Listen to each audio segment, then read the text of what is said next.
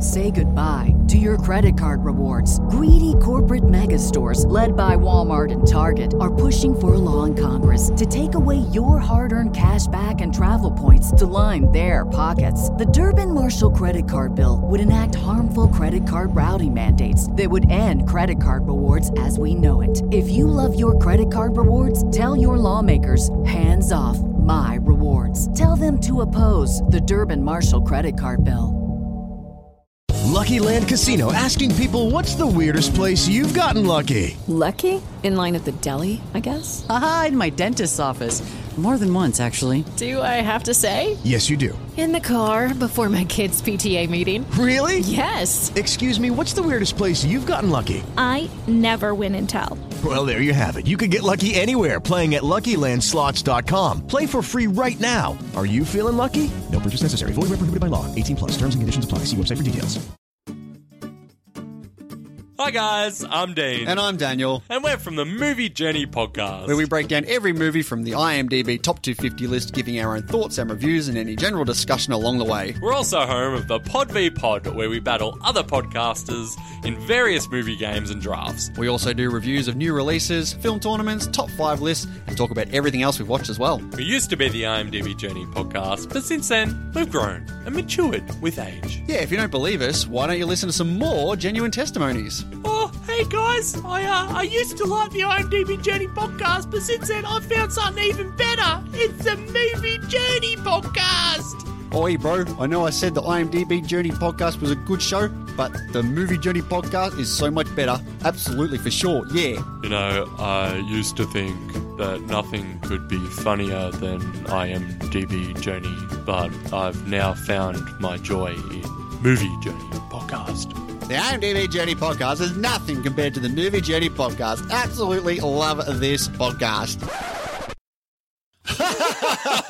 oh, amazing oh. testimonies once again. Absolutely legit and real. Of course. And if you still don't believe those testimonies, go ahead and check out the show for yourself by searching for the Movie Journey podcast. You can find us on all your favourite platforms, including iTunes, Spotify, Stitcher, and Podbean. So come along and join our journey.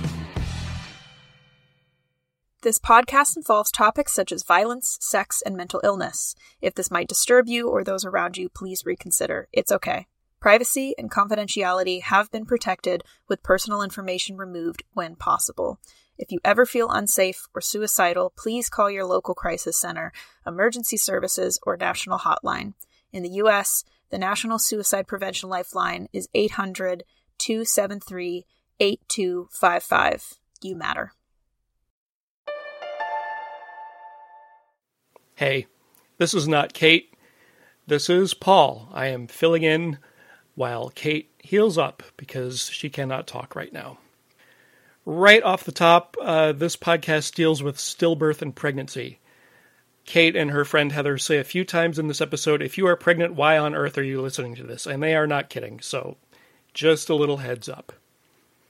When Kate asked me to be the audio bookends for an episode, she had a number of topics, and I was having a hard time choosing, and I said, Well, you know me, just pick one that you think I would be good for. And she chose this one. And I said, What do I know about this subject at all? And she said, Exactly. Uh, about me, I am the father of a son and a daughter.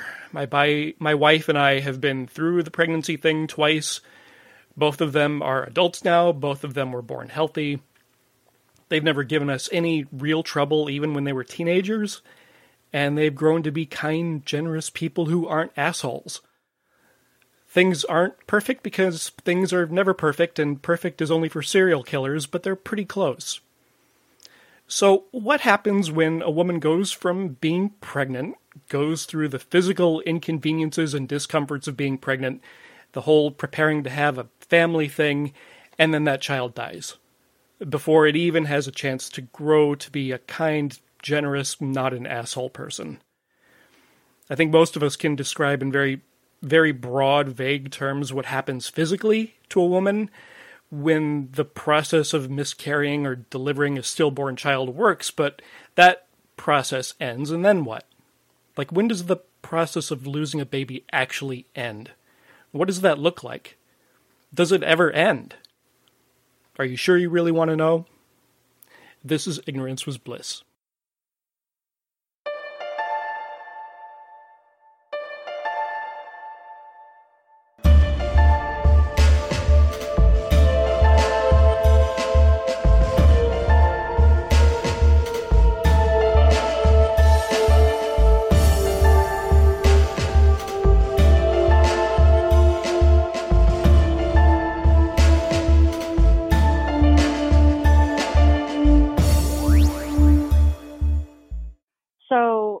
Kind of a long story. I'll give the abbreviated version.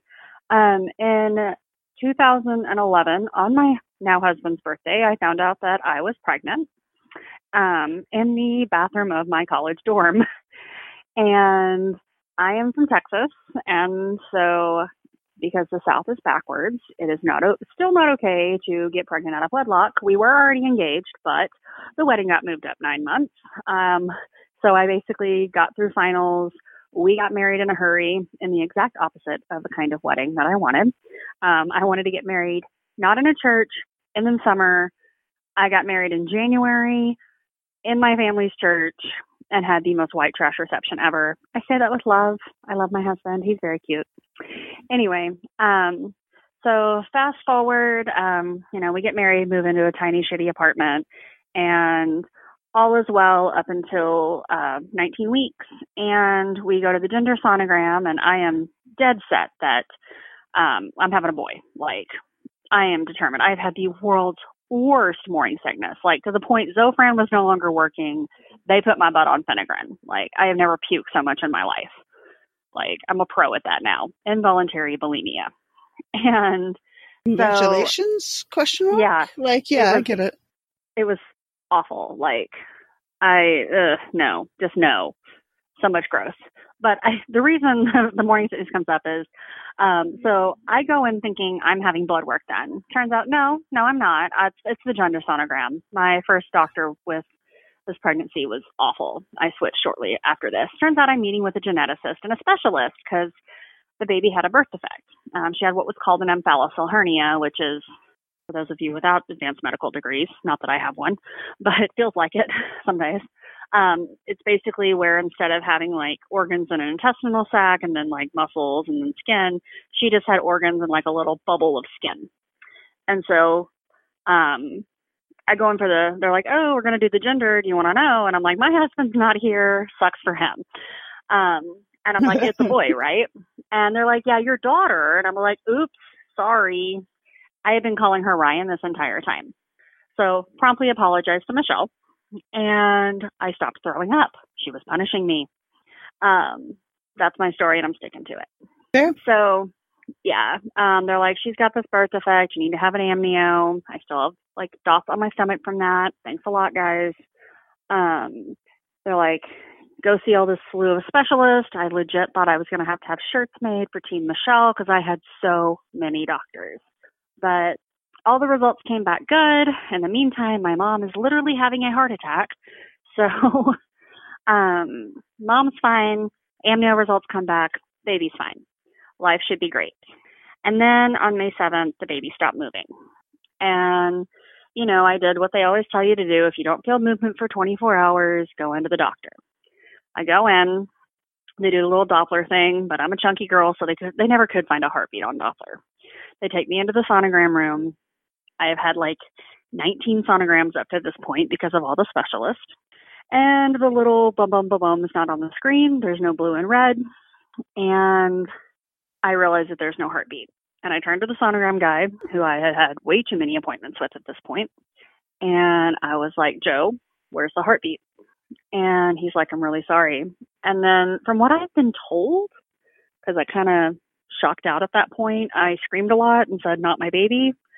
And um, at that point, they told me I need to go to the hospital. Um, I had been a smoker up to finding out I was pregnant, and so I made my husband pull off at the nearest convenience store so I could grab a pack of menthols. Because at that point, like, I can't hurt her, and people do stupid things. Fuck all this, right? No, of course. Fuck all of this, and I'm smoking a cigarette in the convenience store parking lot because my life has just gone to fuckery. And my father in law comes flying into the convenience store parking lot. Don't know how the hell he found out so fast. I assume my husband called him because my first call was to my granddad because he makes everything better. If anybody could fix this, it was my granddad. And I'm like holding the cigarette in my hand as my father in law wraps me in a hug. I vividly remember this moment. And I'm like, I'm sorry, I'm going to burn you. And he's like, I don't care because he's the best. And we go to the hospital and I walk in, tears just like streaming down my face. They put me in a room and they're like, We've got to start you on this pill.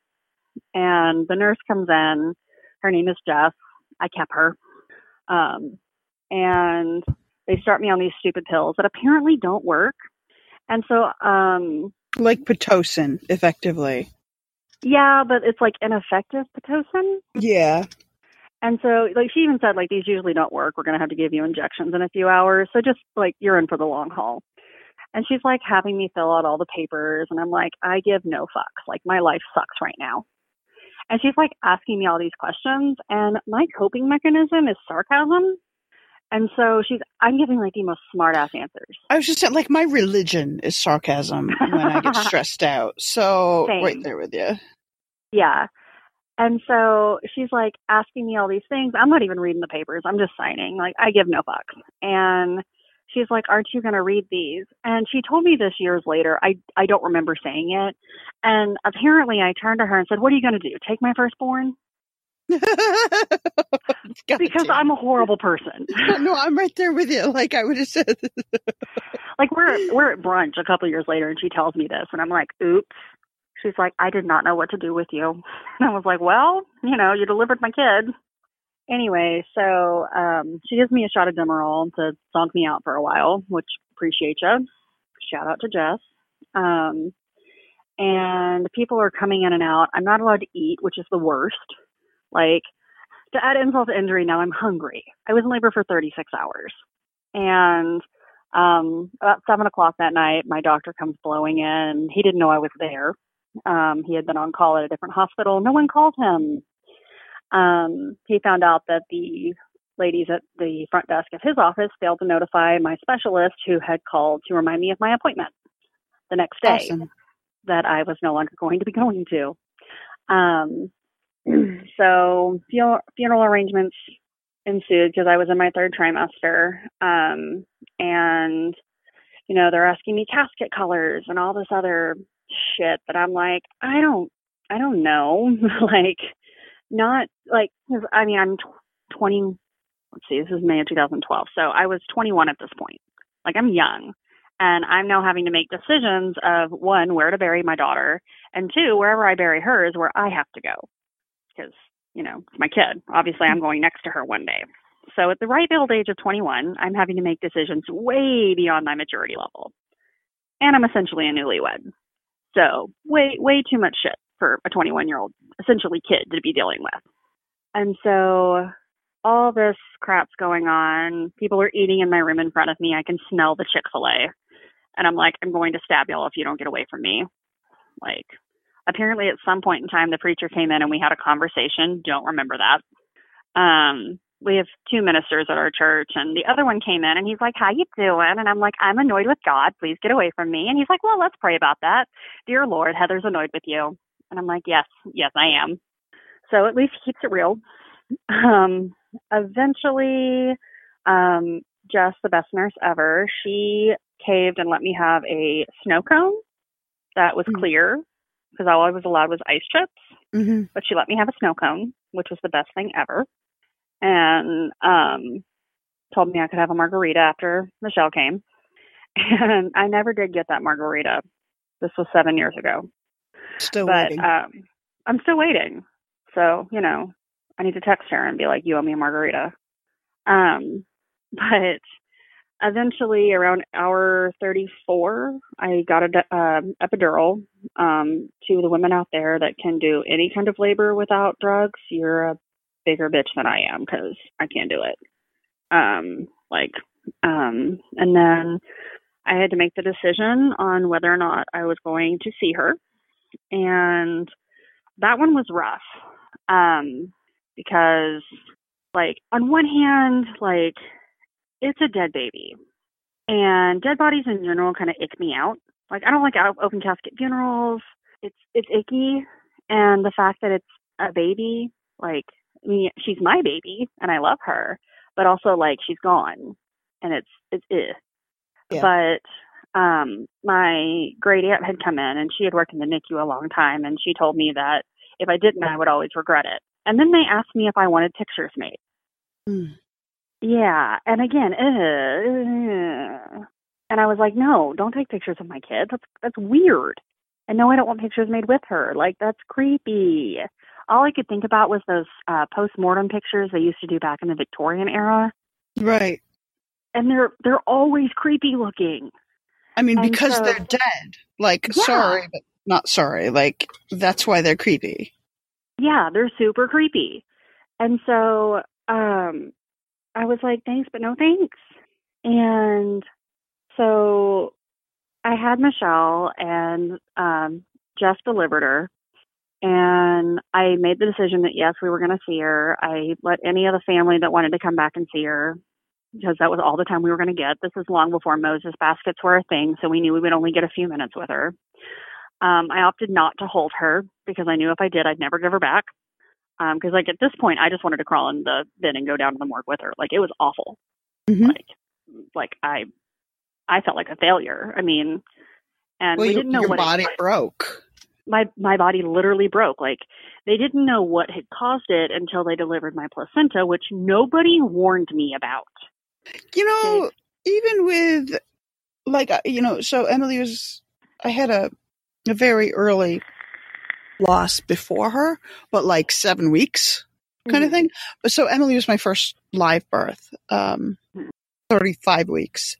And nobody warned me, you know, for a live birth. Like, PSA to the women out there who, first of all, if you're pregnant and listening to this, stop. Like, I really, you know, like, I really hate when people tell pregnant women horror stories because you're stressed out enough. So there's that. But if, if you insist on listening anyway, you have to deliver the placenta after you li- deliver the baby and it's not easy. No, it's worse than childbirth. Like it's so much worse. yeah. It's just, I mean, cause you're already tired. You're already Yeah. strung out and it, it, I don't know how to describe it except that it, it's not great. It hurts. It hurts so much. Uh, and so when they delivered my placenta, it was in about a million pieces. It had shredded. And so thankfully they didn't have to do an autopsy on her, which I don't know why that like freaked me out so much. Like we agreed to do the autopsy because we needed to know what happened. But once we found out it was my placenta, I was like, go shred those documents right now. And again, just the wonder nurse, um, she did. So she was not cut open. Again, so much morbidity.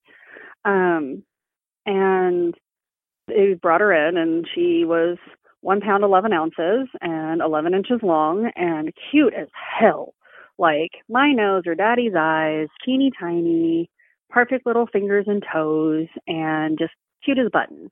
And you know, it's sad, and everyone's in the room and bawling their eyes out. Jess is bawling, like everybody's freaking crying, and it's the saddest shit ever. And the caveat to this is in the next room over, um, there was a woman who was so strung out on drugs she could not have an epidural. And so I'm in there, a perfectly healthy 21 year old, who all I wanted in this world was my baby to be okay. And the next one over has CPS waiting outside the room to take the kid. Yep. Uh huh. Yeah, I'm not bitter. And apparently, um, a nurse who may or may not have been the same nurse I had, you know, for safety's sake, so she doesn't get sued, might have accidentally on purpose slammed her bed into the wall when they were wheeling her back in because she was pissed too. like, like add insult to injury. I have to hear this baby's born drug addicted baby screaming. Yeah. And I'm like, this is fucking fantastic. So they, we see Michelle, they take her. Um, my cousin or my husband's cousin handles all the funeral arrangements, um, which was a whole other fucking nightmare.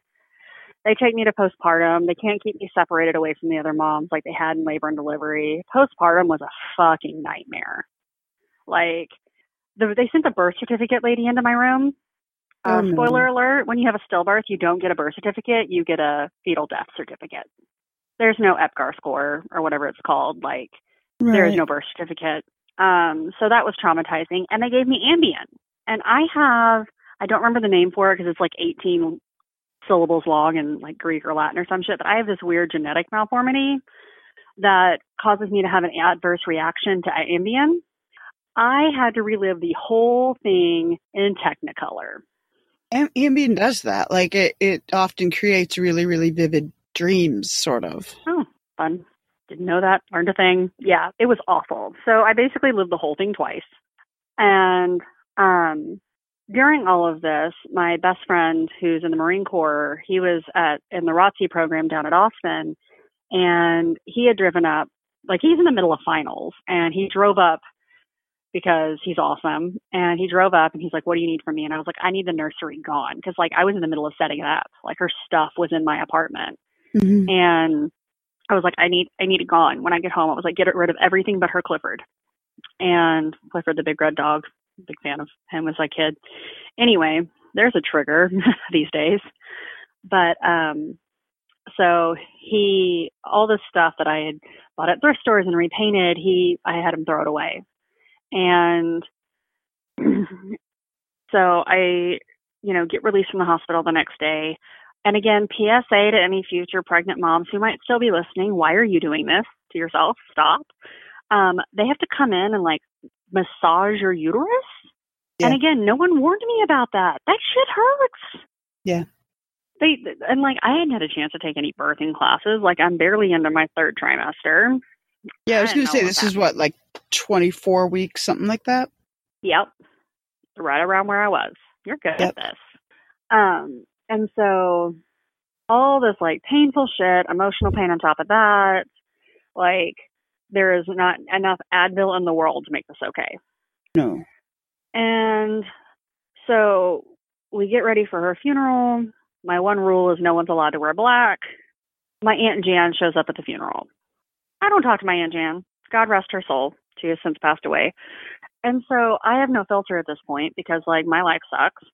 And I'm standing in front of my my minister from college who like that's where my husband and I met was at this church program and um I'm like standing next to him. The funeral director who has known me literally my entire life is like, "Who are the parents?" And I'm like, "You know me. What is happening?" Um and up pulls my Aunt Jan in her shiny black Buick. And I'm like, "What the fuck is she doing here?" Right in front of the minister. and like it's just fuckery all around. Like my mom's college graduation had been that morning because my mom's a badass and went to college later in life and graduated with her bachelor's in business. Go mom. And so like that's tainted by all this. My sister is like doing her best to help me but doesn't know how and like my stepsister who is a whole other basket full of crazy like tried to become me basket full of crazy is there for some unknown reason. My aunt Jan shows up. I don't know why. And meanwhile, like I am extra redneck, like grew up way in the boonies and my cousin who I shit you not is named Brenda Sue, she's awesome, takes her dually dodge and drives through the culvert to park in front of the cemetery. And we get up to yeah, I I'm not joking. And so we get up to uh like do the graveside service and um the casket lid is askew. Oh no. And I'm like just sitting there going, why is the lid askew? Because I am like hyper focused on this. And I'm like trying not to pass out. And I have never in my life fainted. Like I'm not that kind of southern girl. I'm the kind of southern girl that gets shit done. And I'm like, my husband is literally having to hold me upright. And like all I can see is this casket that is not sealed properly. And we like do the balloon release. Somebody was nice enough to give me a Xanax that may or may not have been prescribed to me. Um, and I slept for like a week straight. And then I have like a very large memory gap that's about seven months long. And then I adopted a dog and things got better ish. As as good as it gets when you have to bury your kid. But that is that is the story of Michelle.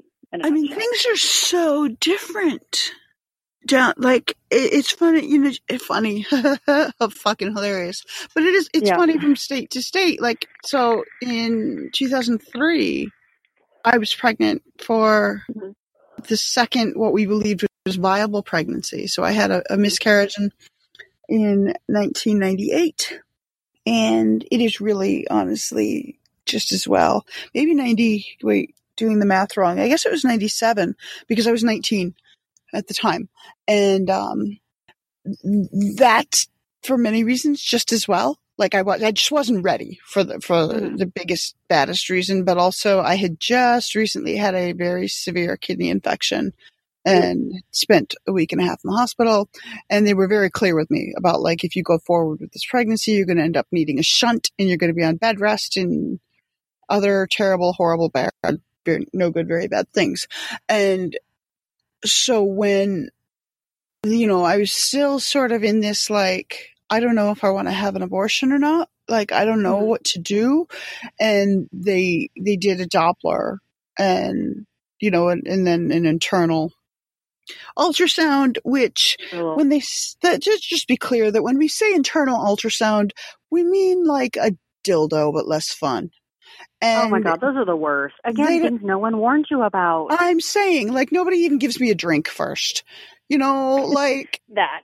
you feel like, look, you know, at the very least, introduce yourself to me, to the ultrasound Yeah. tech. Like, but better yet, like, buy me a margarita first. Like, Jesus Mhm. Christ. So, Whataburger. th- there's that, you know, and, and they did that and there was no heartbeat.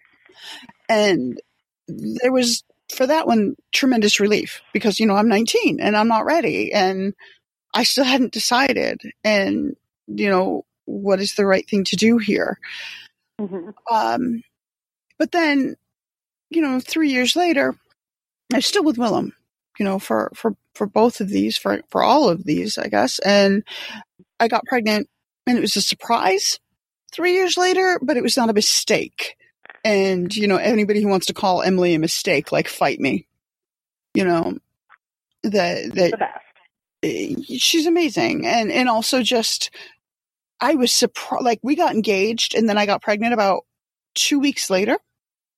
So yeah surprise but it was on like we talked about it. We talked about wanting to start having kids young. Um you know and meanwhile like you talk about redneck like i'm from upstate new york where i have family looking at me going when are you going to have a baby and i'm like i'm 22 you know, but I mean, the assumption in my family was that the reason that I went to college was to find a husband. hmm And so the fact that I did kind of pisses me off, you know, a little bit. Um, but so Emily was fine. Her pregnancy was uneventful and it was fine. She just arrived early. Like apparently I cook them fast. And so she was born at 35 weeks. And other than that, it was uneventful. And then I got pregnant in 2003 and was going fine. Like again, everything was fine. It seemed fine. It seemed a run of the mill. You know, I like I don't get morning sick. I don't get like the only, my my my two early symptoms are that I gag when I brush my teeth and I get like when I say tired fails to express Mm. what I experience. Like I could lie down on the floor of a moving public bus and take a nap. You know, like I just just fucking exhausted. And so like I and so I had those and um I was working like 2 hours from home. Um so I would go and you know, do the commute down there and then I stayed at friend's house that where they lived nearby um overnight and then come back. Um hmm so that I wasn't constantly driving back and forth in the middle of the winter, blah, blah, blah. And so I remember, like, in this case, it was before even, even winter. It was just sort of getting the, the, the routine down. And this is early October of 2003. I was at the time 20 weeks pregnant hmm and, um, I got in a car accident and it was totally the other person's fault, like 100% their fault that I was at a T intersection with a light and the light changed so that it was my turn to go. And I was at like the short end of the T, not the top, you know, like the vertical part of the T, not the horizontal part. And the, the car in front of me had time to go and get all the way through the intersection.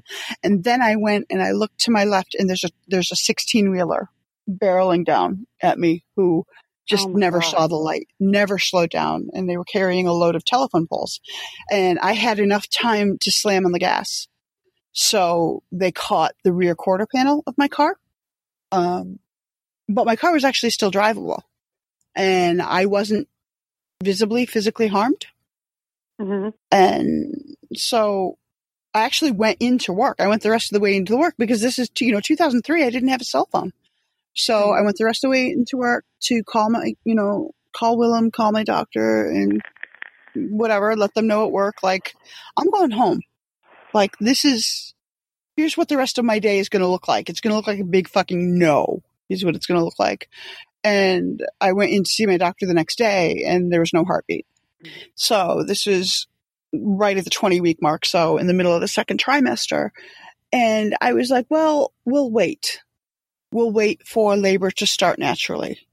And I was giving birth at one of the, at the time anyway, one of the top, what's the word I'm looking for? Um, baby hospitals, maternity units in the, in the country. So like they were one of the first to do like rooming in instead of changing rooms from where you give birth to postnatal and things like that. And, um, and so they, they, I had, uh, they, they gave me the option of we can do a procedure right now or we can wait. And I managed to wait two weeks. Oh, And- you're a boss. And at the end of that two weeks, I was like, all right, so, um, I don't want to get technical, but fuck everything. you know, sideways, we're done. We're done with this. I can't, I can't continue having people ask me how the pregnancy is going because your second pregnancy, you look like six months pregnant before the, the pregnancy test has dried, Accurate. you know, and, and so everybody's asking me, how's the pregnancy going? And, you know, then you're left with this choice of like, do I ruin their day? Right. No. and I mostly don't want to ruin their day. Like there were some days where I would be like, "Yeah, no, uh, here's the bad news," and watch their face fall. But the most part, like I just didn't want. And so finally, after two weeks, I was like, "I'm done. I'm I'm I'm done. I can't I can't do this anymore." Um, but then I had the option of, did I want to terminate awake or asleep? Did I want to see the baby or not? Um, they had like a, it's like a a a, a mourning M O U R mourning garden. hmm Um, so it's not a, like a burial exactly. hmm Uh, I, I could decide whether or not I wanted an autopsy. I could decide whether or not I ever found out the gender or whether I ever found out what went wrong or like all like all of that stuff was up to me. And I decided I can't handle any of this. I was 26 at the time and I was like, yeah, no, I can't. I don't want an autopsy. I don't want to know the gender. I'm not going to assign a name. Like both of the name because we didn't find out the gender for any of them until they were born. Um, and so I was like, I don't want to know. I don't want to know what the gender was. Both names are are off the table. We will never use either of those names. And um, just knock me out. Let me, you know, wake me up when it's over. So, uh, like, there's no way. Sleep through it option. Yeah, yeah. There's no way. There's no way I could have done it awake. That's just badass. It's it's just badass and and horrible and awful. Because like, let's be clear, giving birth sucks. Yeah, Like, it it just- does. It just does. And giving birth when you know that you are not about to give birth to a live baby, like I couldn't do it. It wasn't fun. Not at all. No. like, I mean, even when I went in to have my son, who I like, the follow up to like when you have had a loss of any kind, I mean, miscarriage, stillbirth, whatever, is any subsequent pregnancy after that is terrifying. Mhm. Oh my God. And like, I have, I don't know what it is, but like, I somehow managed to collect a lot of angel mamas. And so, and they all decided to be pregnant at the same time this year. And they're all due within six weeks of each other. I haven't breathed in eight months. So, but like when I went in to have my son, um, first of all, that was a ridiculous pregnancy. Like, because of course, because my life is a freaking sitcom somewhere, I, um, the, the fall after I had Michelle, um, I had my annual exam and it came back abnormal. And surprise, Heather, you have cervical cancer at the ripe age of 22. So I had to have part of my cervix removed, which made any subsequent pregnancy a pain in the ass. And so with my son, like, first of all, I've already got a shitty reproductive system. Now I'm missing part of it. And so it was like, I mean, weekly appointments from 14 weeks out. And I have so many sonograms of that kid. Like, I knew what he was going to look like before he ever got here. Right. I'm a pro at reading sonograms. Like, pretty sure if you gave me the wand, I could figure it out. Not to not to belittle any radiologist out there. Like you guys, you guys do a hard job. I don't ever No, want to be the one that has to deliver that news. They totally do, but at the same time, like you know, Like you I can apply the this myself. yeah, like give me the goo, give me the wand, I'll figure it out. And like I've had so many internal sonograms, like and I had this one tech with my son that could not find the proper opening to save her life. I don't know if she skipped that like unit in radiology school or what, but the number of times I had to be like, wrong hole. You need an anatomy oh lesson. God. Like, I'm not into that kind of stuff. Stop it. Right, Warm Well, up the goo, move it forward. Buy me a drink. Yeah. Listen, for that kind of stuff, she needs to buy me a steak dinner. like it was bad. And so, um, with Sammy, I started to efface at like 22 weeks or some such nonsense. Like, right. I mean, even it may have been 20 weeks. I mean, it was stupid early. I went on bed rest for the entire third trimester. I've never been so bored in my life. Like, but I did it because come hell or high water, I was getting that kid. And um, sorry, I got real southern there for a second. And any, I was going to say any one of the three, right? yeah, Come Like- hell or high water. Yeah. yeah. Um, and so I crocheted a lot. I didn't know how to crochet sorry. before I was pregnant, I'm, but I'm 12. No, I get it. I was on bed rest for Jacob, yeah, who I got pregnant word. with right after the lost. The loss. And uh, yeah, it's it's no joke. And you know, and the number of people who are like, "Oh, I would love to be on bed rest. I would love to not have to work." And I would be like, "Okay." Like I will throw something at those people seriously. if I was allowed to lift my arm that high. It's awful. Oh my god, I have never watched so much Netflix in my life, and it was one of my mean- favorite shows, but I was sick of them. I just wanted to go do something. And I mean, I'm old, I'm enough older than you that that we're talking, you know, television and VCR. There's no Netflix, and there was no Wi-Fi, Oh, the horror! right? And so we had uh, we had cable modem, and I had a laptop. So there was this wire that that I would have to string around the house, and I was allowed to be up and out of bed five minutes an hour. You got that much? And so I had, I got to choose, do I want to go pee or do I want to move from bed to couch? And by the way, Emily was four, right? So, I mean, we had to, we oh. taught her how to operate the VCR on the microwave. And I was just like, please don't, please don't get those backwards, you know? but it was just, it was a mess because like Jacob was conceived about six weeks after I had the procedure, which is earlier than you're supposed to, and I okay, uh, it is what it is. No judgy. And um, it, it was fine.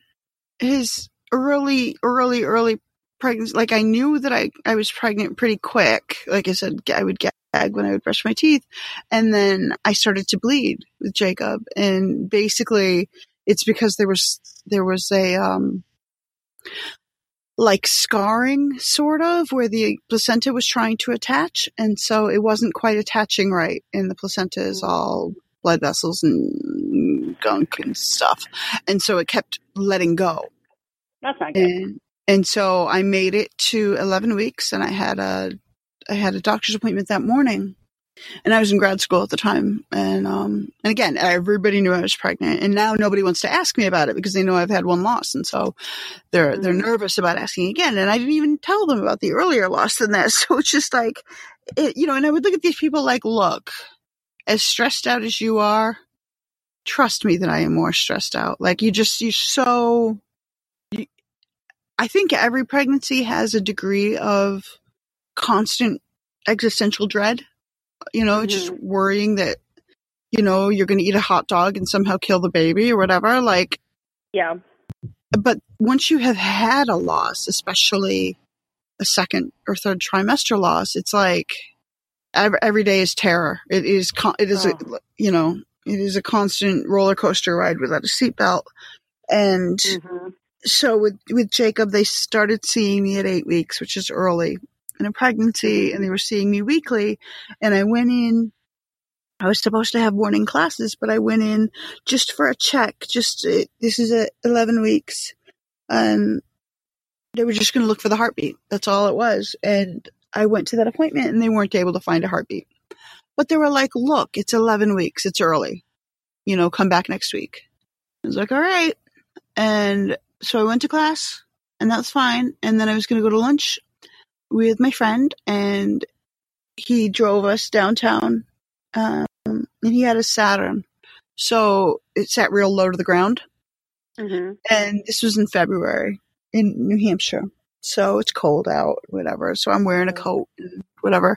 And I got out of his car and I, it's like an internal pop, like you hear it. Mm-hmm. And I started bleeding and I destroyed an entire outfit, like from winter coat to my shoes. And, um, so I go home and, and I don't, it's not about I don't have a problem talking about the details that happened over the next couple hours so much as uh, even I have limits, do you know? Um, but it was bad. Like, like that's adequately descriptive. It's, it was bad for the next couple of hours. And I went back into the doctor's office once Willem was able to get out of work. And I still swear that they, they were just using the Doppler, which is, so an ultrasound is a visual thing as well as auditory. And uh, you know it's it has to be done by an ultrasound tech. And often internal which is the dildo thing again which is i don't like it. Um that's not my fetish like that's just not the one uh and a doppler is like an external it's just auditory and it's just to hear the heartbeat and, and it, listen, it sounds like a little washing machine. And um, I still swear that they took the Doppler out and you could catch the heartbeat across the room. Like for reasons unclear, they were not able to find it that morning, but they were able to find it that afternoon, like strong and loud.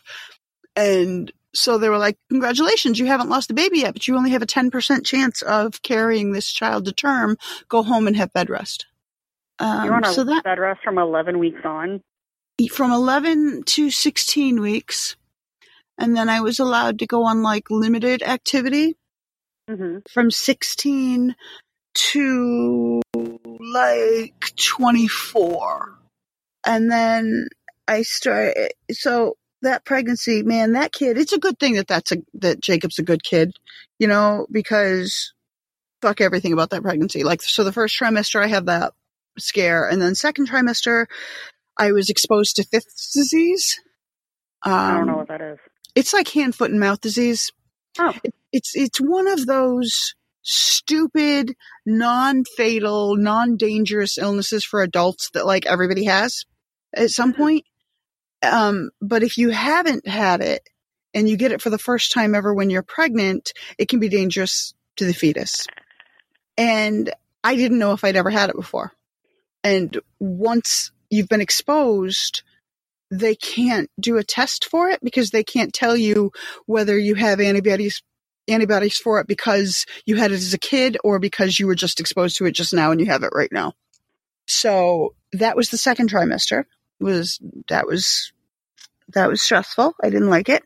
And then third trimester, I developed signs of preeclampsia, which Yeah, is I wonder why. right which is yeah it's it's super high blood pressure and chronic headache and I swelled up like a balloon and um was generally unhappy and so they put me back on bed rest the third trimester so i was delighted when jacob came a month early because i was like i have had enough of this shit.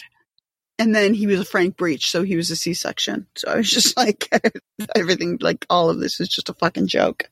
Like it was a lot. And um and he's fine. He's been fine but you just you never i don't know i get or i never anyway. I think most women are not ever able to be pregnant and just sort of glow or not glow, uh, flow along Madonna like and glow and be happy and, and serene. Yeah, whoever like came up with that whole concept of pregnancy is beautiful and natural and wonderful and you know, you'll never feel better is a damn liar. like being pregnant kind of blows. And being pregnant post loss blows extra. I mean, I liked it in many ways. Oh no, I hate being pregnant. But I only liked it in the odd moment here and there when the baby was moving and I was confident like everything was okay. But I, I rented a Doppler to have at home for Jacob's pregnancy and then for Isaac's. And Isaac's pregnancy was un, uneventful. Like I was fine for all of Isaac's pregnancy. Um, but after Jacob, Isaac is the he's younger? nine. So, so I had a, I had a loss when I was 19. Then I had Emily at 22. Then I had a loss at 26 and I had Jacob at 27. Then I had a loss at about 31. And then I had Isaac at 32. And when I had Isaac, everything went wrong, but only at the birth. Yeah, that's when you got exposed to whatever and like almost died and stuff, right? Yeah, that was that was super exciting. But um but that you know, for Isaac's pregnancy itself, it was fine. Like there were no complications. I like the only Jesus Christ, I had forgotten this. The only noteworthy part of the pregnancy with Isaac is I remember laughing until I thought I was going to throw up in the waiting room of the uh, prenatal clinic, whatever it's called, because I was listening to a woman and her mother talk about how the woman thought was pregnant and she thought that she had a yeast infection. And her mother was lecturing her about, well, you can, God damn it, that you can, fuck, you can fix that by applying yogurt to yourself. Oh. But the, but the, the mother was very clear about how it was super important that she could choose almost, God damn it. You could choose almost any kind of yogurt, but, but not blueberry. So strawberry's fine.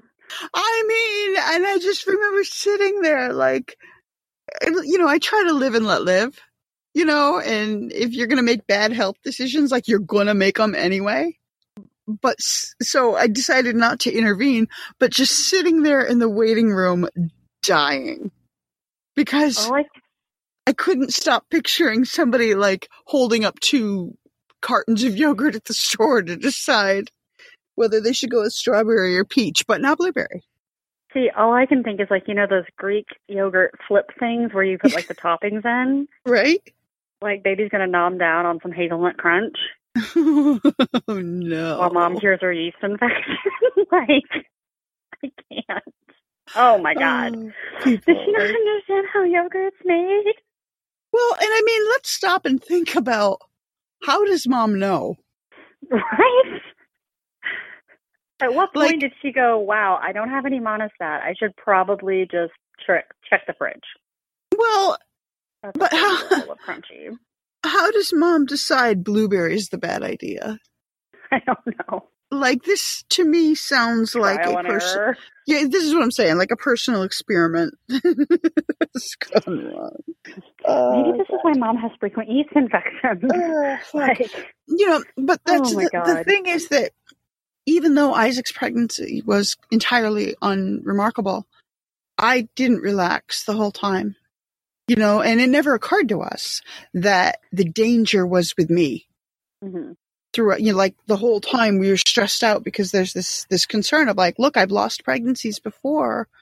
Something could go wrong with this one in terms of the baby could either be lost or broken in some way.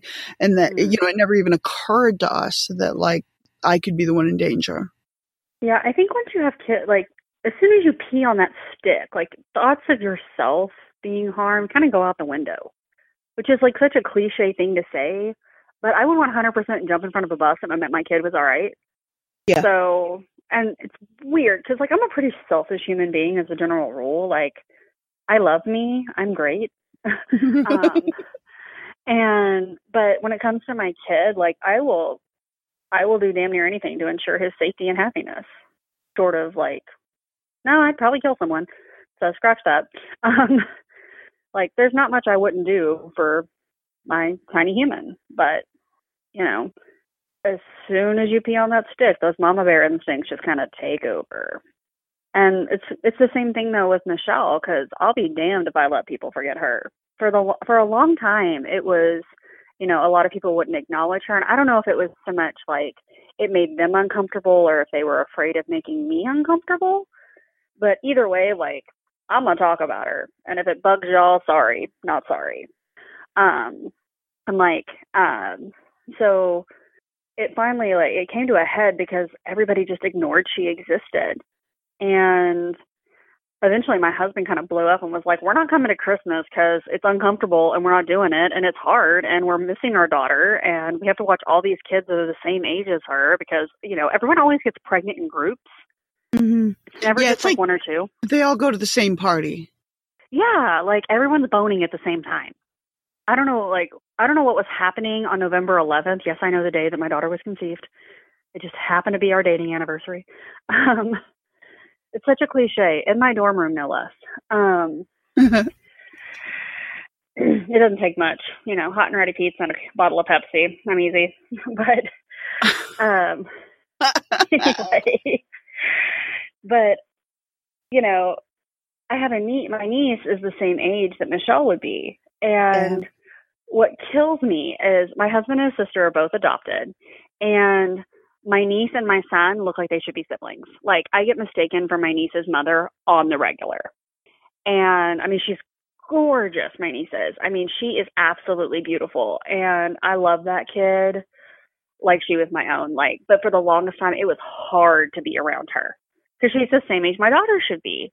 And I mean, she was born in January. Michelle was born in May, and you know, here and, and my sister-in-law, God love her, my niece's middle name is Michelle.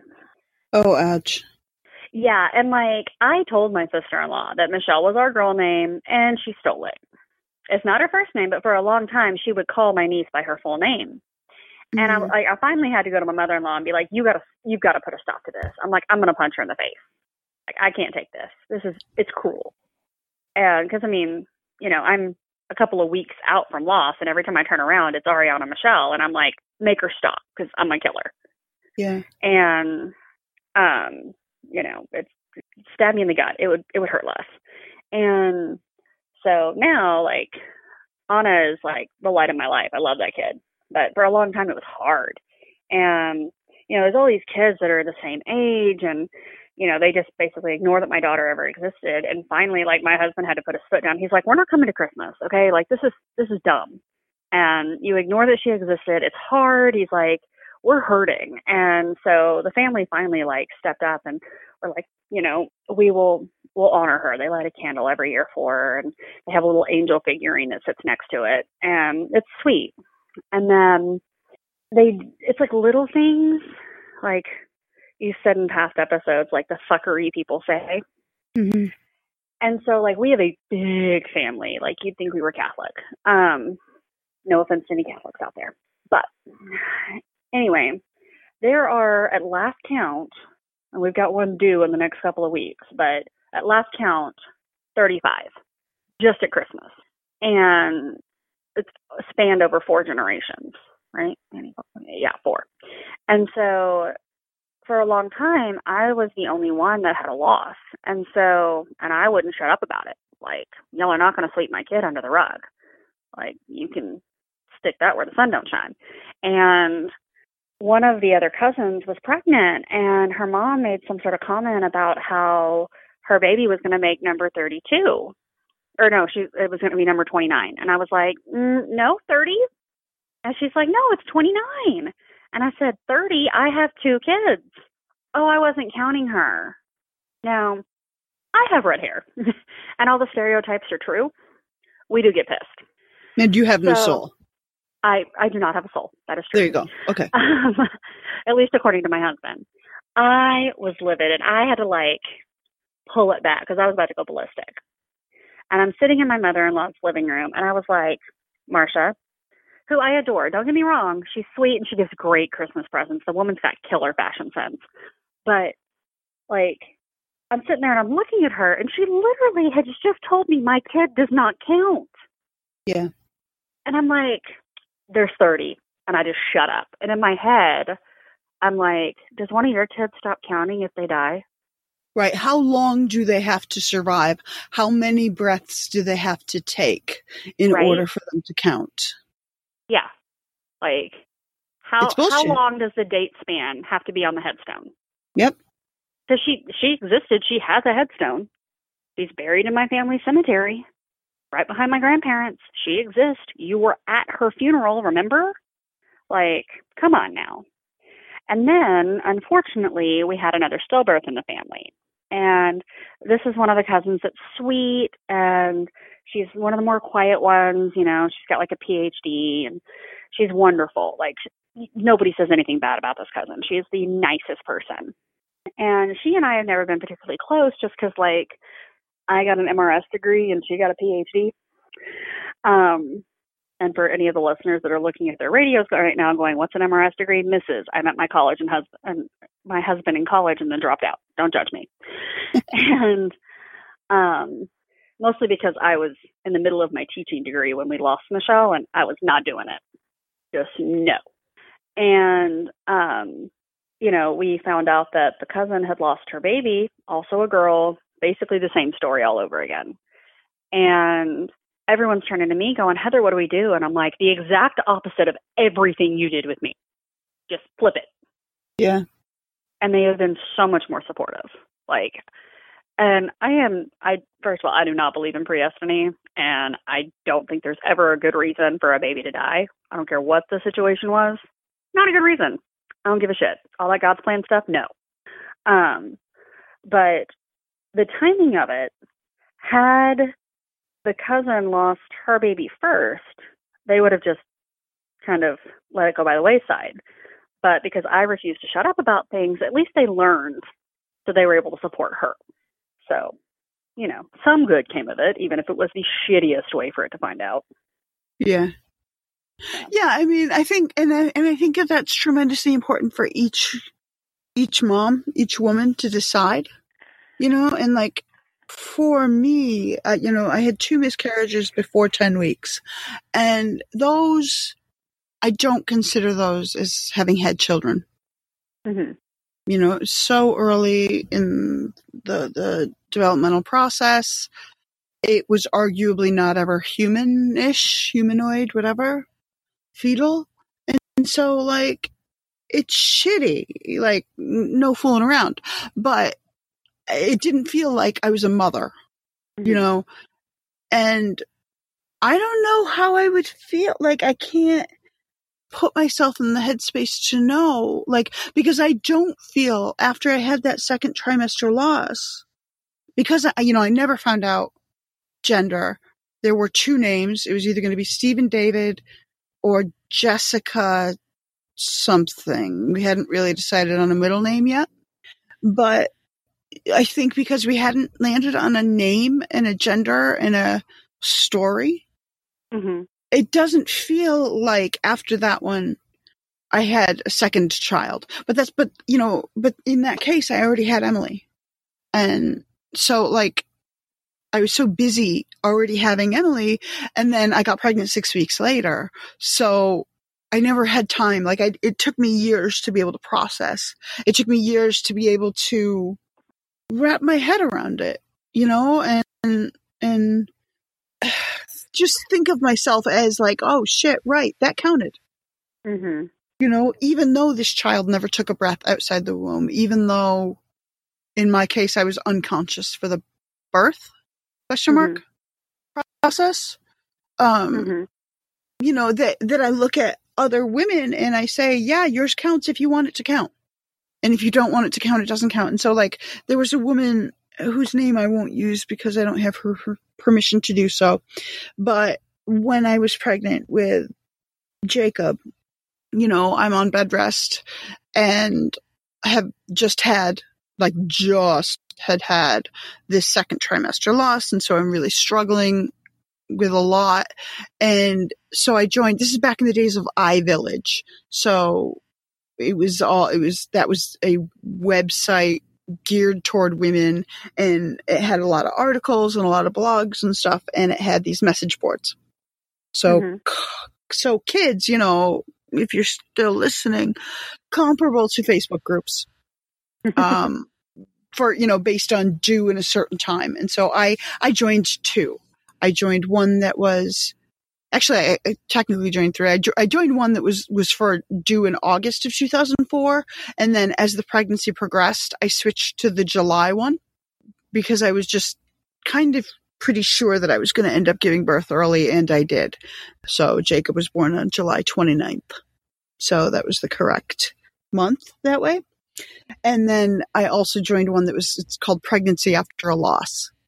Mm-hmm. And some of the women that I met then are still some of my closest friends because we checked in every single day and we got through this together. And I don't know. Like, I just don't know if I would have thought of myself as a mother after the first loss, you know, after this, after the second trimester loss, if I didn't already have Emily. You know, it, so it's just, it's just a perspective thing. And, and at the end of the day, I feel like it's really up to the mother because there was one woman in the, in the July group who had a full term stillbirth. Oh. That the, the, um, obstetrician made an error that resulted in fetal death after like hope two or three days. Owning that hospital. What's that? I said I hope she enjoys owning that hospital. Right? Yeah. No, I don't. I don't know what she ended up. I don't remember what she ended up doing in terms of whether there was a, a lawsuit or whatever. Because you're so you're so blown away and dealing with so many other things that I just don't know how she coped. But but I remember writing to her, you know, whatever it was, nine or ten months later, you know, because we're still sort of in touch mm-hmm. after that. Although she had left the message board because, duh, yeah, right? The last thing you want to see is you know, pictures of new babies. Exactly. But but I remember getting in touch with her in May of the next year and saying to her, you know, you get to celebrate Mother's Day if you want to. Like you don't have to. It's mm-hmm. okay mm-hmm. if you don't. It's okay if you if if you're like fuck all that. Mm, I'm done. But if you want to celebrate Mother's Day, if you want to think of yourself as a mother, the loss is not the important thing. What matters is, is how you think of yourself. And so if, if it feels right to do something for Mother's Day, like that's, that can be your first child. And she has since gone on to have a second child. And, you know, and we've talked before about like, she doesn't talk about how she has, present tense has two children, but she talks about how she had two children. And I mm-hmm. feel like all of that, what matters is, is, is what, what you feel like tells your story and what, what encapsulates your story. And so you speak about it in present tense. Mm-hmm. You have two children and that's totally appropriate. Like I, I, I dare anybody to take that away from you.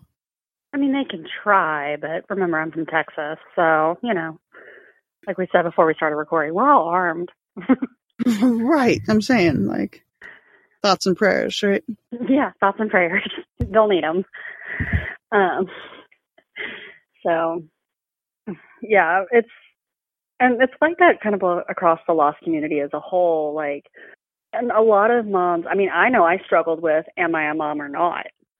And because I lost Michelle the week before Mother's Day the Sunday after she died was Mother's Day. And I mean, even to this day, I hate celebrating it. It's just that like uncomfortable reminder of it sucks. Mm-hmm. And I, I have a living child now, and you know, I will I do it because I know he's going to give me some really cute like little handmade thing, and I'm all for macaroni art. Um, but it's rough. I mean, for the for the longest time before Sammy came along, I would do what I called an Angel Mamas brunch, and so I would get together with my angel mamas and we'd drink prosecco and um, you know, basically bitch about how we were mad that we were we were at this brunch. But um, you know, because nothing says fuck our lives like day drinking on a Sunday. Mm-hmm. Mm-hmm. So, um, and you know, it helped. It was just like a way to get through the day.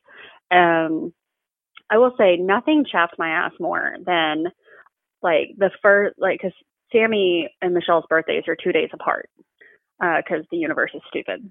And so it's like Michelle's birthday, Sammy's birthday, Mother's Day. They're all in the same week, always. In fact, Michelle's birthday will fall on Mother's Day in a few years. And because I'm a freak and check the calendar. Um, and what was my point? I had one, I swear. I mean, it's just it's it is hard. It is it is one of those things that people don't talk about. Yeah. And having initially, it was a matter of having a support group around me Mm-hmm. for getting through subsequent pregnancies, and I also know that there were support groups for mothers who had experienced a loss, whether or not they had living children. Um, but it's, I mean, it's it's fuckery on a cosmic scale, and and I Oh, think yeah. at the end of the day, what what matters is that you define your role, and Mm-hmm. I, I just, like I said, I dare somebody to challenge you on that. for sure. It wouldn't go well. But oh, that was the thing I was going to say, challenging me. Um, so my very first year that I had Sam, like I have like a three day old baby. I'm not even sure I was out of the hospital yet. Um, someone told me, someone who had been with me through my loss, um, told me happy first Mother's Day. Like use that exact verbiage. I was heated, to say the least. I was like, really, really? You you talked me off the ledge a few times, lady. I was like, what is wrong with you? People are fucked. Fucked. They're just No, people suck. They just do. They but I think do. that it, it, you know, as tough as this whole conversation is, and, and there, there are people who could not listen and should have turned it off right away. Like I, I, I Yeah. fully support self protection in that sense. But that, I, I mean, whether or not a woman is planning on having children, Mm-hmm. I don't think we're given enough information and education about pregnancy, about what the process is like, and like true. just just as simple as like with Emily, not seeing a doctor until I was like eleven or twelve weeks along. That Mm-hmm. felt like the weirdest fucking thing, and it turns out that's totally normal. Like that that most practices don't want to see you until you're 11 or 12 weeks along unless there's some reason otherwise. And the number of symptoms that you have just the fact that with your first baby you keep this nice tight flat stomach or as flat as it's ever been whatever. Yeah. but but your breasts grow like four or five sizes and so you look like the prow of a ship. Like nobody warned me. And i remember going going to target when i was pregnant with emily first trimester still and i had outgrown the bras that i had but not by much you know a size they were just uncomfortable everything's uncomfortable don't even look at my boobs when i'm pregnant like jesus christ Uh. like that's just ugh and so I went to I went to Target and I was like, oh, I might as well buy nursing bras so that I can use them for that weird breastfeeding thing, which itself is its own fucking nightmare. Oh so yeah. yeah, but um, I'm standing in the the maternity slash breastfeeding section of Target. This is in winter of '99, 2000, somewhere, and there's a lot of choices and a lot of sizes, and I'm like, I don't, I don't know, like I don't know what I had gone up a size by that point. Do I get an extra, whatever? And there's a woman. There's a woman with a a toddler in a cart, and she's shopping, and, and it's clear that she is shopping for herself. And you know, so I sort of flag her down a little bit, and I indicate the child in the cart, and I'm like, "Is that yours?" Like, yep, yep, it is. And I'm like, "Okay, cool. So tell me, like, do I buy just one bra right now, or do I buy like seven? Like." What should I expect here? And she's like, well, I would wait. I would buy just one right now and wait because with that one, and she indicates the, ch- the child in the cart, because with that one, I went from a C cup to a G. Mm, been there. And I had to go home and lie down on the floor. I was like, I had never, I'd never thought about that particular aspect Mhm. of pregnancy. And I mean, I was lucky that I only went up three sizes. Like, I went from like, uh, maybe two, it depends. I was like an optimistic C cup when I got pregnant with Emily. You know, like really a B cup, but I would buy C anyway because, you know, that felt like a better, a better option in some way. I don't know. Yeah, if it's got the shelf in it, it counts. You know, and I went up to a, a double D and luckily stopped there. but I remember just thinking like a G cup, holy fuck, I can't do this. And I remember walking in the door and telling Willem, and he's like, cool, double thumbs up, let's do this. And I was like, no. You don't get to touch them. You don't even get to look at them. No, everything about this is terrible. You don't understand. It gets windy here in the winter. Yeah, right. um, It- with it's stuff like that. Michelle, uh, with Michelle, my milk came in, and Oh, I'm already. that. Oh, oh, yeah. So when you have a stillbirth and you're far enough along, your boobs are like, oh, we had a baby. We have to do the thing and feed the baby, except the baby's not there. And the doctors will tell you not to express because then it'll just come back more. My boobs went to a double E. Um, and the cousin that handled all the arrangements, who is like the real MVP, um, first of all, she got me wine drunk and fed me taco soup, like real MVP. She had had a double mastectomy due to breast cancer, and so she had gotten reconstructive surgery. And side note, she has a T-shirt that says, "Of course they're fake. The real ones tried to kill me." Like, Mhm. love this chick. I love her. And um, she gave me her surgical bra since they like apply pressure and stuff to help with the swelling post boob job. And it was for a double E because that's where she was post swelling and like she got like double D's or something implanted. I don't know. She has great boobs. That's all I know. Um, and so she's also the only other redhead in the family. We're kindred spirits.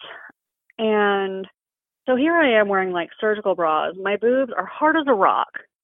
Like I am in so much pain and I get mastitis because like I mm-hmm. can't express. My boobs are mad. And finally, my mama Daisy, who is one of like I used to sell Mary Kay back in the day because like I'm in the South, it's required, and you have to do some sort of direct marketing for makeup during your college years. There's a rule. Anyway, she messaged me and she's like, "I'm gonna tell you what to do. I'm gonna tell you what my granny told me when I had it." She's like, "Go get in a really hot shower and express just enough to take the pressure off." Well, another thing they don't tell you is that you have two milk ducts. There's one on the top and one on the side. And, you know, in the event any pregnant women are still listening to this, what's wrong with you? And so mine always comes in from the side. Did it with both kids. I can't get it. I cannot get any to come out. It's too swollen. My husband has a degree in animal science. Do you see where this is uh, going? I do.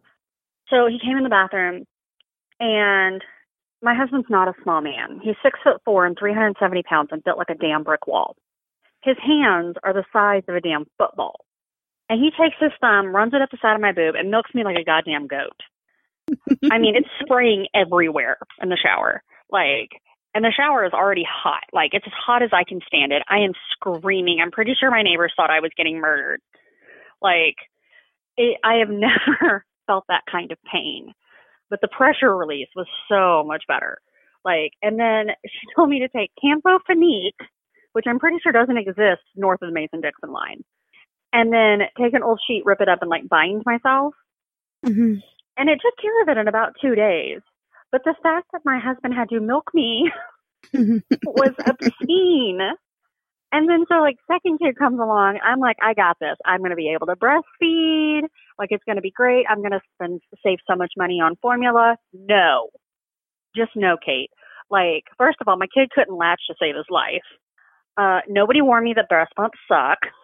And the first breast pump I had was like my sister in law's old one. And so it sucked, but not well. Mm-hmm. And like I've heard that phrase never cry over spilled milk.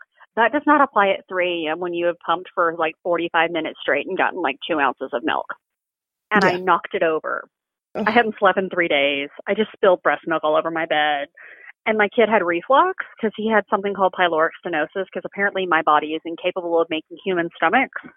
And so he had really bad reflux. After about six weeks, I gave up. The kid got formula. Like, Yeah. I'm not doing it. Breastfeeding is awful. Like, my nipples have never hurt so bad in my entire life. Like, it was the worst. And, like, kudos to those women that can do it for multiple years. Mm-mm. I mean, I managed like with Emily, it was fine, no big, cool, cool, easy enough, not a problem. And she tried to self wean in about a year, and um, we had already by that point had tickets to take her. So my husband's family is Dutch, hence the weird last name, and we were we were going over to the Netherlands to bleh, to the Netherlands to let his grandmother meet Emily Mhm. and that was at 13 months. And so I was like, well, not weaning yet because I had done enough reading to be like, she's not going to cope all that well on the plane with the pressure, and maybe it'll help with the jet lag a little bit if she can nurse. So that's puke what, Uber. what's that? I said, or she'll puke in an Uber. Well, that's later. Um, but this is what kept her alive at 13 months was the fact that we still breastfed because she cried for three days straight. Oh, 24 hours a day, cried. Like babies don't understand jet lag and she just was miserable. And if I wasn't still breastfeeding, like the only time she stopped crying was when she was latched on. And so everything about that sucked and I hated it. And, but on, on the third day, I looked at Willem and I was like, I'm going home. Like I am literally walking home today. I have had enough. I cannot do this anymore. And that was the day that it seemed to click in Emily's head, like, oh, okay, jet lag, got it. Noted. cool. And um, that's, like I said, that's what kept her out of the Atlantic because, man, that sucked. And, but so, you know, other than that, e- even with that, I guess, breastfeeding was easy with Emily. No problem. Cool, cool. So I had Jacob and I was like, not a problem. You know, I just breastfed a kid for 14 months not that long ago. I know how to do this. And then Jacob wouldn't latch on. And when he would, I would bleed. We both would cry. Mm-hmm. It was not fun. And ultimately, I was able to make it work so that I was able to breastfeed him for about a year and a half. So that was fine. But it was so much harder than I thought it was going to be. It, it was, it was a lot of work and it was a lot of pain and it was a lot of like what the fuck i had this figured out the first time around why is this hard well it's because different kids are different and i don't know why that was such a profound thing for me but like somehow i felt like subsequent kids were going to be the same Yeah, no, that's not how that works. I well, but in my head it was like I don't understand. You know, I, I was so I was kind of shocked that it was difficult, and then with Isaac, of course, I was in the hospital for the first six weeks of his life, and and I was on some crazy medications such that even when I went home, I couldn't breastfeed.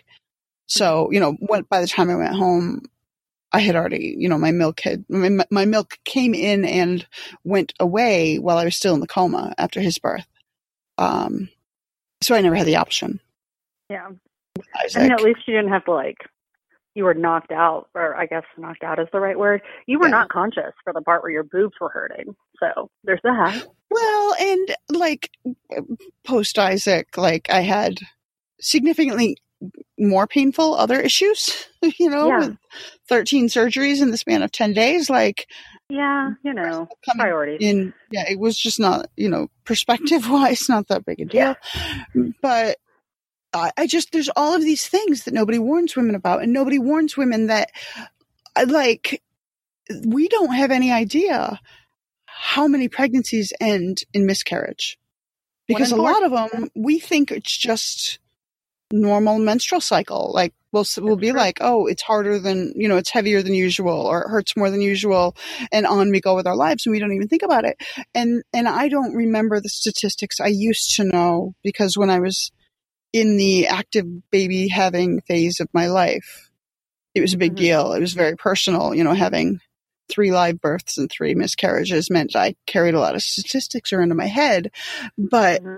I want to say, I want to say 20% of, of known pregnancies 25. result. Is it that much? Yeah. One uh, in four. two- a lot. Um, that end in, end in loss. And I don't think anybody warned, like, I'm certain nobody warned me, but I don't think anybody talks about it enough. I don't think anybody warns anybody about how, like, look, a, you know, so a one in four chance. That's, that's pretty fucking common. Yeah. No one tells No. you until you're sitting in that chair being told there's no heartbeat. And even then, you know, even then they may not let you know that this is common. Like it's not, oh, it's not, you're not freakish, you're not broken, there's not something wrong with your body. It's just a case that it, it doesn't work. Yeah, you just drew the short straw. And, and I think that people need to talk about that shit more often. Yeah, couldn't agree more.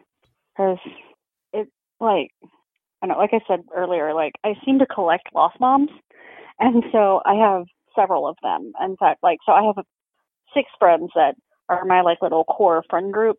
I called them my family before in the asylum, and of this total of seven of us, including me, four of us are lost moms, and of all of us that have children, only one of us is not one.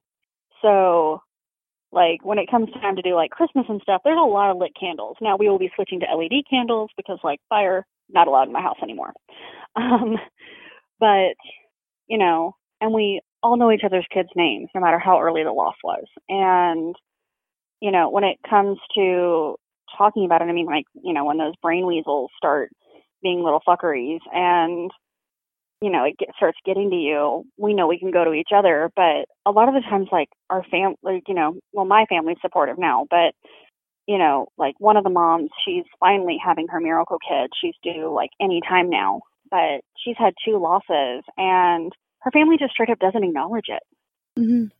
they just pretend it never happened like mm, no didn't happen i don't know what you're And like, about. if that's what feels right to the mother, if that's what feels right to the woman, to say like, no, I never was a mother, like that's oh no Okay. she acknowledges it it's her parents that don't right, and that's what I'm saying though is that that it's it's to me a- analogous in a way to people who announce their pronouns, Mhm. right? That I personally, I don't care what your pronouns are.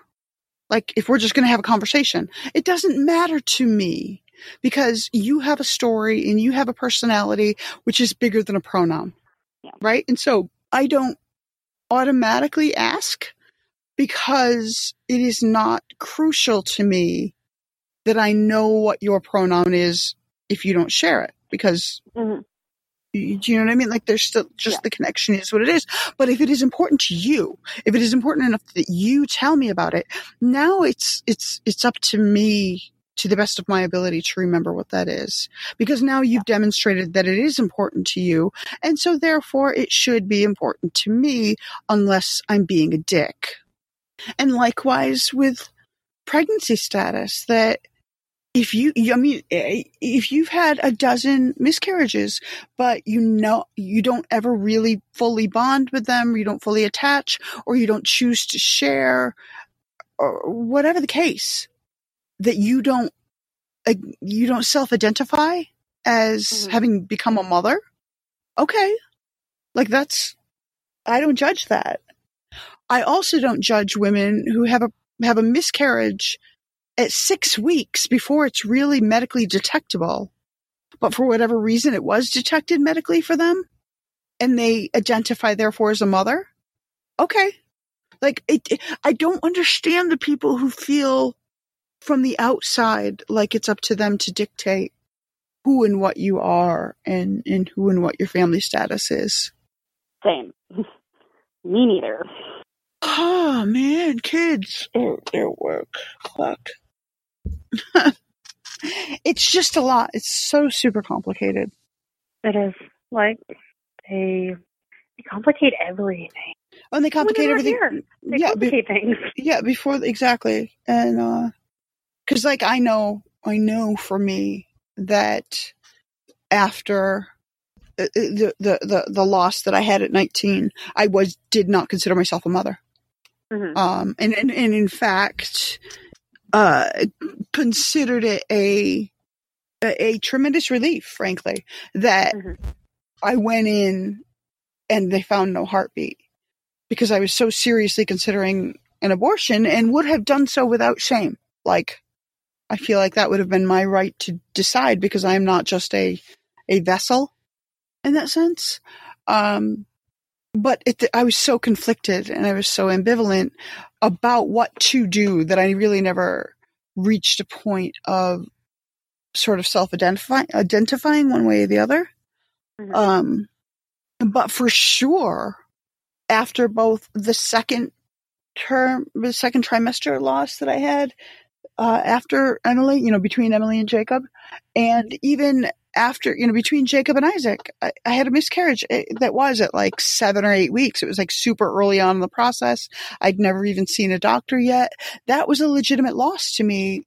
That, in many ways, like I felt, I didn't, I don't count it as having had a a baby, but I was fully prepared to be its mother.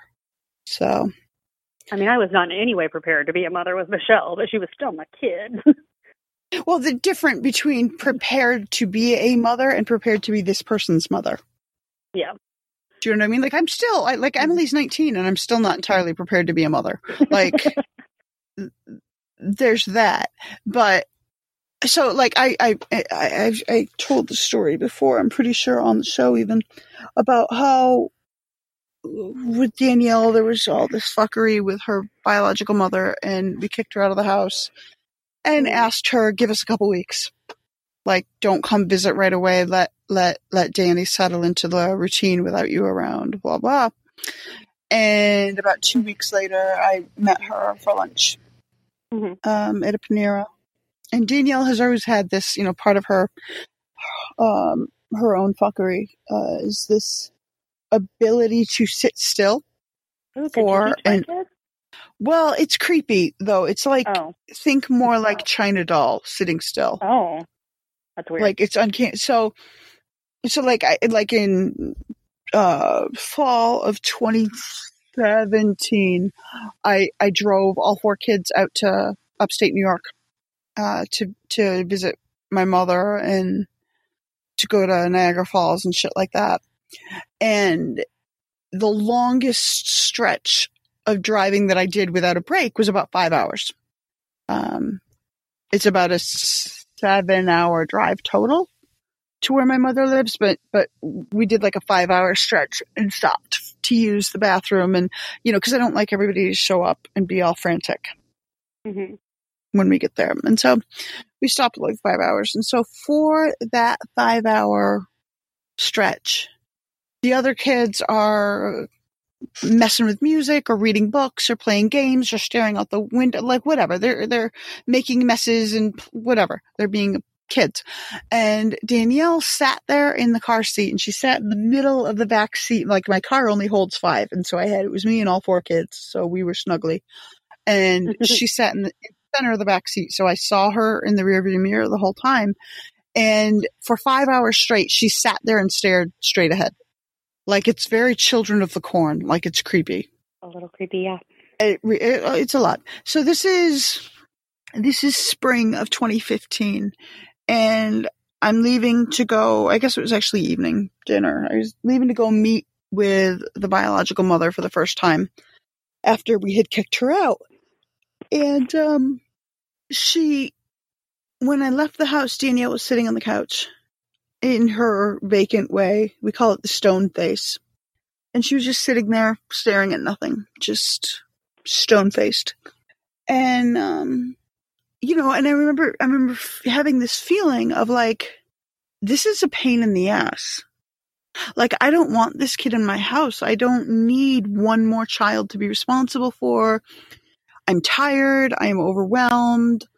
I have had enough of this bullshit. Like, you know, all of the things that you feel like, like if somebody drops their kid off at your house for the weekend and you're like, could you, you know, it's Sunday night and you're like, just any minute now, just show up and take this kid. I'm done. right? Mm-hmm. And that's kind of the attitude I'd had, although she had been in my house for four months by this point, almost five. And so I was just like, fuck's sake, like I am tired of babysitting somebody else's kid, especially somebody else's fucked up kid. And I went and met with her biological mother, and that's when she told me, you know, I'm never going to get better. You keep her. And drove home, you know, the 10 minutes home from Panera and had this like, holy shit, like semi shock the whole way of like, how do you do that? How do you, how do you decide that you would rather do sex work and, you know, get fired from a series of jobs and just slough off your kid onto somebody else? You know, I don't care how much self doubt you have. How, how do you decide? I don't want to be a mother anymore. You know, and, and so I just kind of processing that through the drive home. And I get home and I walk in the door and Danielle's still in the same place as when I left her. So she had just sat there for an hour. Um, and I remember looking at her and affection is always going to be weird with Danielle. Like, I don't know if I'm ever going to feel what I would consider normal affection for her. Mm-hmm. It's hard to. She doesn't attach to us in normal ways. Um, she doesn't have stranger anxiety. She doesn't have separation anxiety. She would get just as much comfort hugging a stranger as hugging one of us. You know, so there's just a lot of weird there. And Willem seems okay with it. Um, and I am not. Mm-hmm. You know, I think Willem is easier. I think daddies are easier to, they're, they're more drawn in by cute. Whereas I'm like, this kid's fucked up. That's not Mhm. great. But so, so I don't have that sense of warm, glowy affection for her. But still, I walked in the house and she's still sitting there in the same position, staring at nothing. And I remember looking at her and thinking, like, I would jump in front of a train for you. Oh. You know, like, so that, that mama bear instinct was literally not there an hour previously. And, mm-hmm.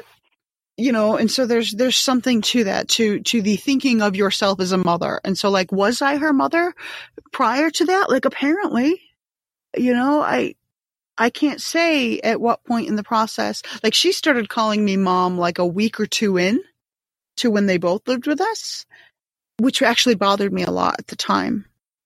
Just not so much people calling me mom, like a couple of Emily's friends do too. And so I just feel like they need somebody to be mom and I can do that.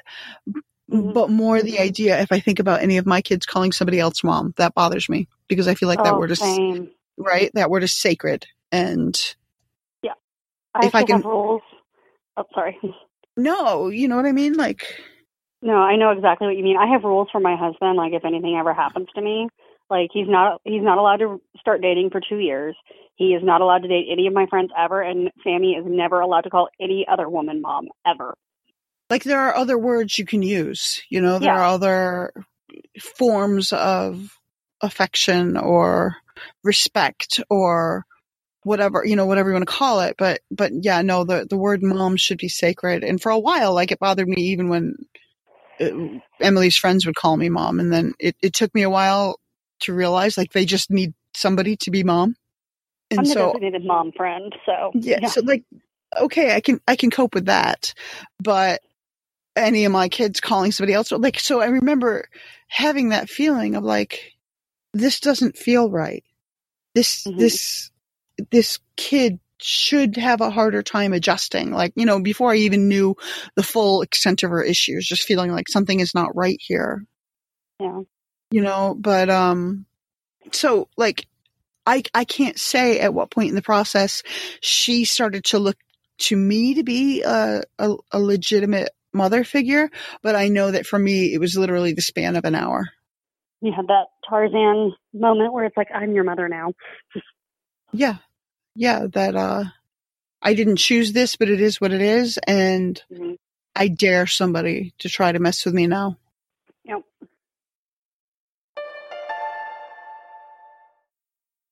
I was trying to write something eloquent about what I took away from this episode, and I couldn't come up with the words. So I reached out to Heather and asked what she wanted you, the listener, to take away from her story. And she said, What I hope people take away is that she mattered and she was real even if she never took a breath outside of me, and that it's 100% not okay to say shitty things to families and that are going through infant loss because this sucks. And I could not have said it better myself. And I'll tack on this statement hug your kid, tell them that you love them, even if they're being a pain in the ass. Didn't you feel better before you knew that? I'm always trying to understand the world a little bit better than I did yesterday. And what I love about this podcast is that that actually happens. And I feel like I'm able to navigate the world a little bit better with each episode. And this episode was no exception. So thank you for your honesty, Heather. I promise you this one is going to stick with me for a long time. And thank you, Kate, for suggesting this topic for me and, and letting me talk on your podcast. I really appreciate it. If you want to hear me talk about something much more lighthearted, I am the host of a podcast called Varmints, where my co host Donna and I talk about animals from the perspective of two nerds who don't know a whole lot about animals. It's a lot of fun. And I have a little side project called Checking In with Chomo, where I tell stories about how I have a hard time being a functional adult, and I give advice, and I troll scammers, and eventually, or occasionally, I read the boating forecast. And it's weird, and it's fun, and it's a good outlet for me. Thanks everybody for listening and stay sane.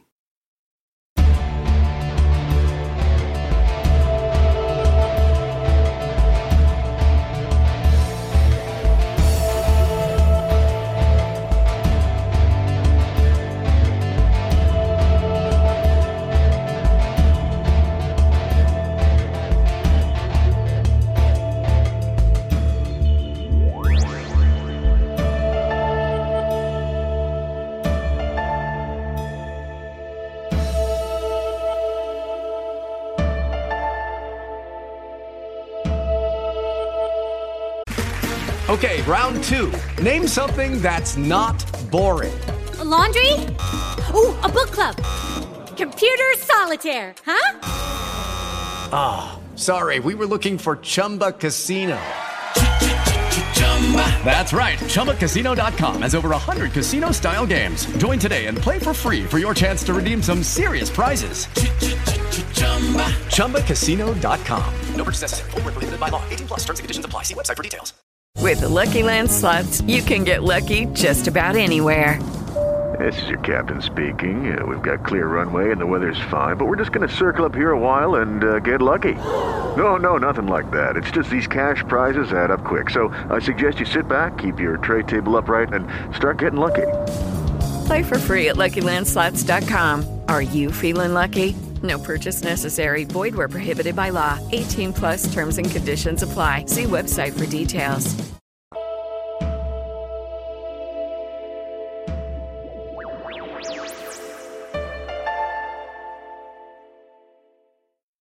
In five, four, three. Hey, everybody, this is Danielle. And this is Daniel. And I'm Carla, and we are Hoosier Homicide, a true crime podcast by Hoosiers for Hoosiers, or for anyone that doesn't know what a Hoosier is. Whoa, whoa, whoa. I don't know what a Hoosier is. Do you? Yes, as a matter of fact, I do. Great. We don't need to look anything up. Go to Wikipedia and type in Alabama Hot Pocket. No, don't do that. and that'll tell you what a Hoosier is. Just come listen to us. You'll find out. Anyway, you can find us on Twitter and Instagram. Our handle is at Hoosier Homicide. You can also download any episode you prefer off of Stitcher, Podbean, iTunes, Google Play, and Spotify. We tell true crime stories with some random connection to our home state of Indiana. So come listen. That's what she said. For the love of God. and for honest to goodness, stay out of the corn. Pretty good.